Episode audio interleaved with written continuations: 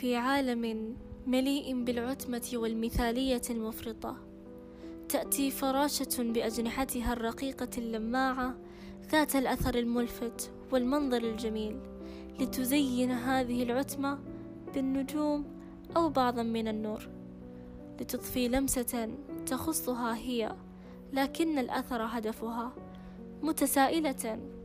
هل فكرنا ما خفة الروح؟ أم سنعيش منقادين لتيار مليء بالثقل وعدم التغيير نحو الأفضل؟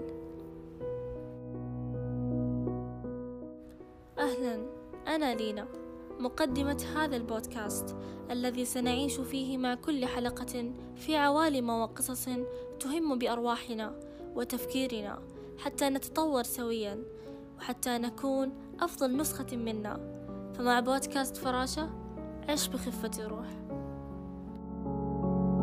مع السلامة أشوفكم في الحلقات الجاية.